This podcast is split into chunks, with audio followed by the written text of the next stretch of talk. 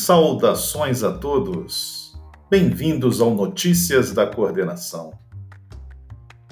E hoje deixamos a nossa mensagem a todos os pais, aqueles que estão conosco e aqueles que já não estão mais entre nós. Lembranças de meu pai. Pai, o herói de nossa infância, conflito na rebelde juventude, amigo em toda inconstância, na ausência, saudade a miúde. Foi mais que tolerância, no sim e no não foi atitude. Ao seu lado conheci virtude. Hoje na lembrança, radiância.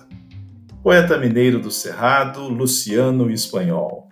Tenham todos um feliz Dia dos Pais.